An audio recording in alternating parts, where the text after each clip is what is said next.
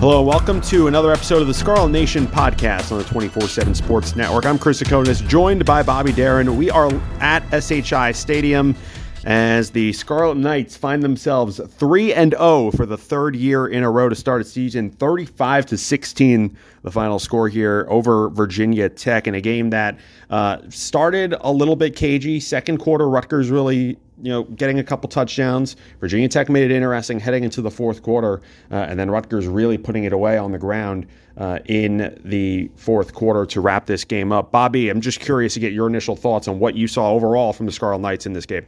Well, it seemed like you know uh, things were just bouncing their way from the beginning. That fumble uh, early in first play, Rutgers takes it 19 yards in. Kyle Monangai for a touchdown. It's it's seven nothing, Chris, with less than a minute to play.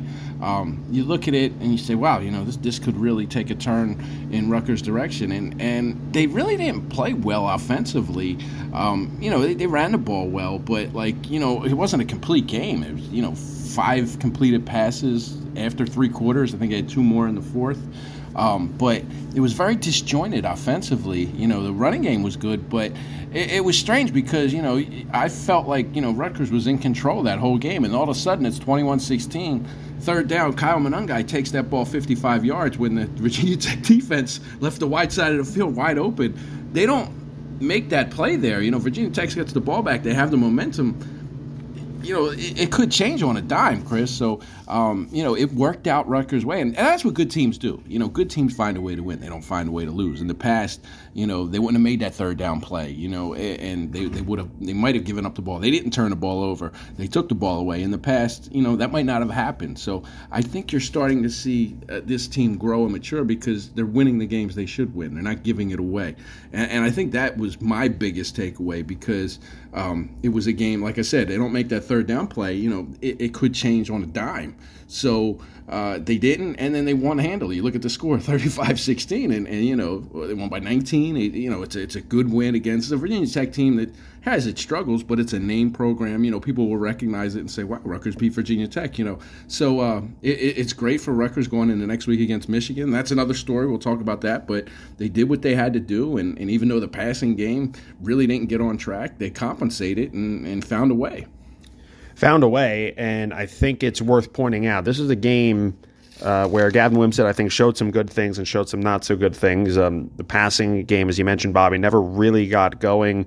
Uh, only five completions. Uh, uh, heading into the fourth quarter, and then two more early in the fourth. Uh, but Rutgers, especially down the stretch, running the ball really heavily. But I felt like there was a turning point around when the second quarter began after Rutgers stagnated on a couple drives. Mm-hmm. You saw Gavin Wimsatt start to run the football more. A little bit was more uh, I think designed runs, and then there were also some where you know I, I think Gavin said, "Look, if my read isn't open, I'm just going to go and, and, tuck it," and it was working. He was picking up yardage on the ground. Uh, Wimsatt finishing uh, with uh, 11 carries for 87 yards, including that 34 yard uh, touchdown that mm-hmm. uh, gave Rutgers their first two score lead.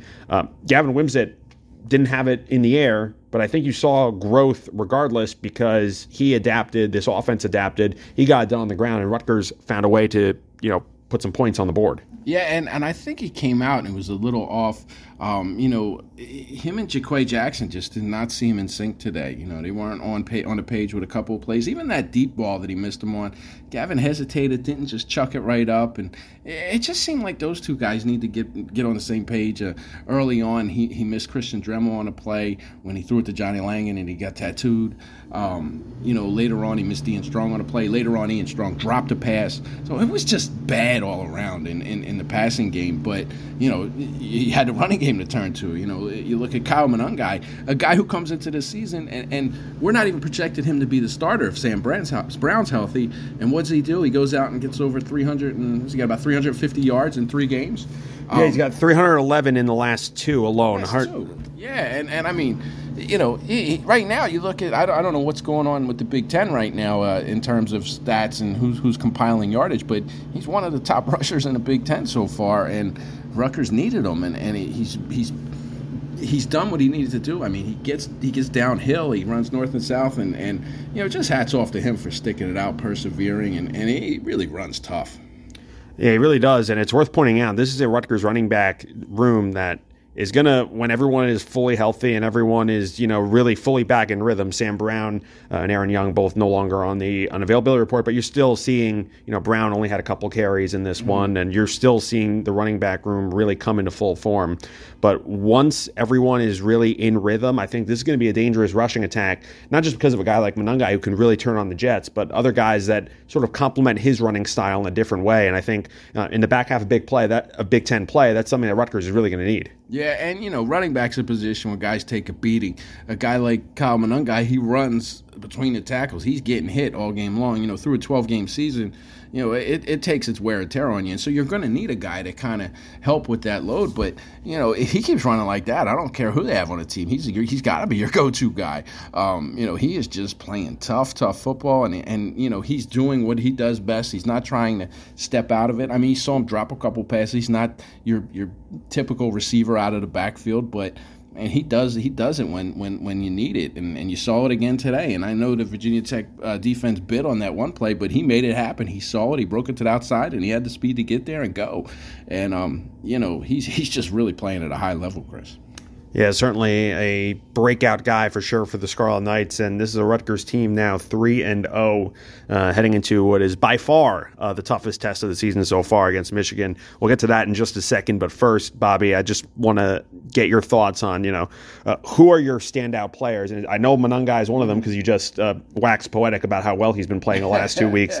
Uh, but what else? Uh, who else? Uh, stood out to you in this one? You know, I thought Aaron Lewis played a heck of a game. I was keeping a close eye on him, and there were a couple plays in the second half. He was getting, you know, double teamed and, and driven into the ground a couple plays and get up, kept coming.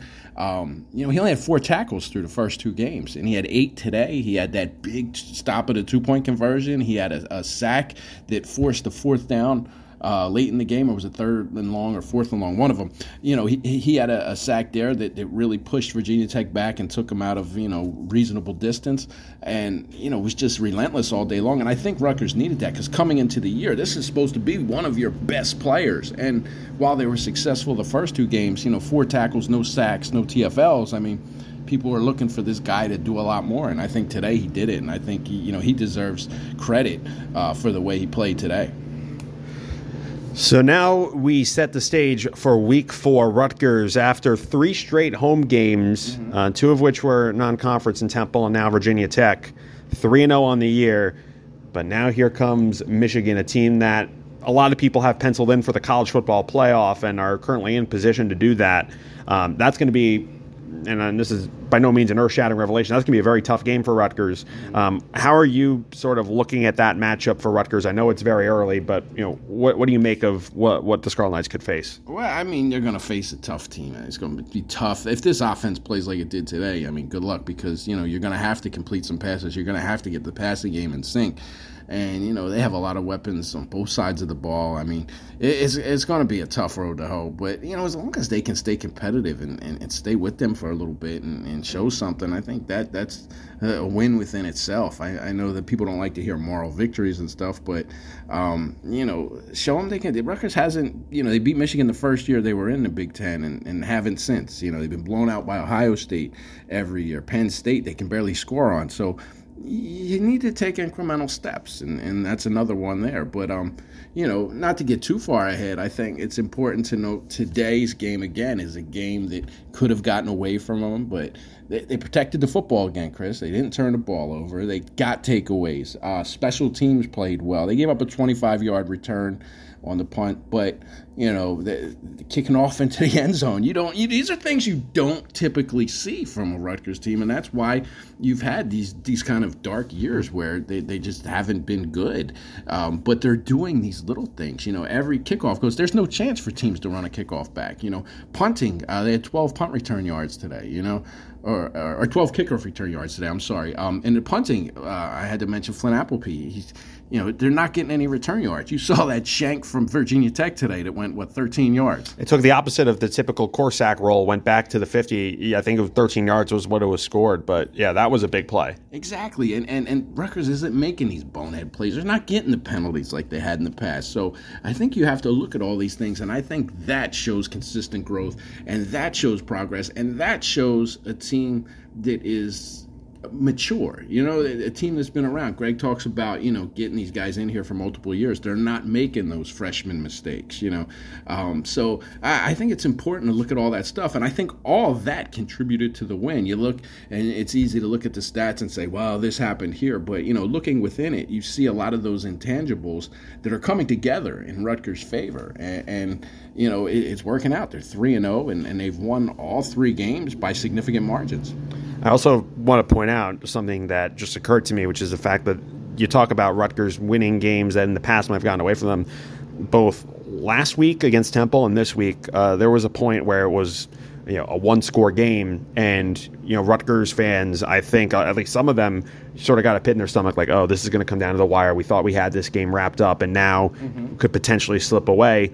Both times you know the running game really kicked into gear. Defense made some good stops and Rutgers was able to really put their foot on the accelerator. Um, and I, I, do think that's a big uh, point of growth uh, even beyond just a 3 0 start, just the fact that games that would have been nail biters maybe last year, you think back to that Temple game on the road, for instance, mm-hmm. um, this year, very much not the case. Yeah, and they they're used to starting the years with wins like this, but it, it hasn't been the same context. You know, it, it's a different context, and people often ask for predictions on the season. How many games are they going to win? What's it going to be? And I, I think sometimes you have to look deeper in that, Chris. And if you win so many games, how do you win them? You know, how do you lose the games?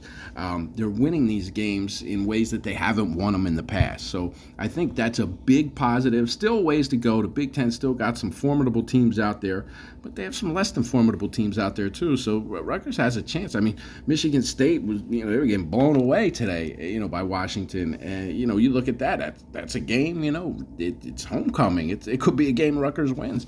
So it's different from from how we projected at the beginning of the year. So um, you know, just a lot of positives to take out of here. Not as many individual performances today that are that are you know top of the line. We did mention Aaron Lewis and, and Kyle Monangai, obviously, but you know, just a good team effort. Guys making plays when they needed to to, keeping guys fresh on the defensive line, coming in, doing their job.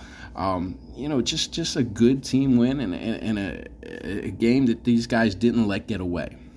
And I'll, I'll close with this. And again, um, it's worth pointing out Gavin Wimsatt had you know, a very good day on the running game, mm-hmm. been inconsistent in the passing game. But I do think it says something about a team when you're facing a Power Five opponent. Uh, you really don't have much going in the passing game. Rutgers finishing with only 46 passing yards and you still managed to win the game by 19 points. I think that says something not just about you know the growth that Rutgers has had in terms of personnel in the field, but the coaching, the adjustments, and and that aspect of it as well. And those passing numbers are similar to numbers you saw in the past when they were getting pummeled. But today they won the game. You know, I, I remember covering games and, and you know they get beat up pretty bad. And you look at the stats by the end, that's all the passing yards they had. Um, but the result is drastically different. So I, I, think it speaks a lot to the evolution of the program. And one final point I just want to make out because I think it's a big deal. Um, you know, we're now three games into the season. Gavin Wimsatt um, has shown some flashes, actually a good amount of flashes, especially the first two weeks of growth. But I think just as importantly, and this is going to matter down the stretch in Big Ten play, has not turned the ball over once, mm-hmm. interception or fumble. Uh, obviously, that's not going to go 12 games in all likelihood. But if he can maintain that ball security down the stretch, I think Rutgers is going to be in some games that they weren't in last year. Yeah, and he's 3 0. Best thing you want about your quarterback is to protect the football and win games. And, you know, whenever we evaluate recruits, uh, you know, what kind of games did they win and, and, you know, protecting the football and stuff like that, it's important. It factors in. And, and he's just going to get more confident. You know, in talking to him after the game, you know, he said it's always better after a win. And, and, um, you know that's just going to help his confidence grow. And, and he's smart when he's running the ball. He's not taking the all the big hits. He does get in the pile and, and you know put his shoulder down but he's not taking unnecessary risks. And uh, you know it's showing up. I think he's done you know he, you've seen his progress from last season i should say chris and on that note, that does it for us here on the Scarlet Nation podcast as we recap a 35 to 16 win uh, for the Rutgers Scarlet Knights over the Virginia Tech Hokies, an old Big East matchup going Rutgers' way here at SHI Stadium. Uh, Scarlet Knights next up will be hitting the road to take on Michigan. And of course, uh, we at ScarletNation.com will have full coverage of that matchup in the week leading up and on the day of the game. Uh, so be sure to uh, check out our latest coverage of Rutgers football and Rutgers basketball. Uh, and also keep in touch with Bobby, myself, uh, and everyone else over on the message boards as we interact with the fan base. So be sure to s- stick away there. And that does it for us here on the Scarlet Nation podcast. Uh, be sure to listen next time.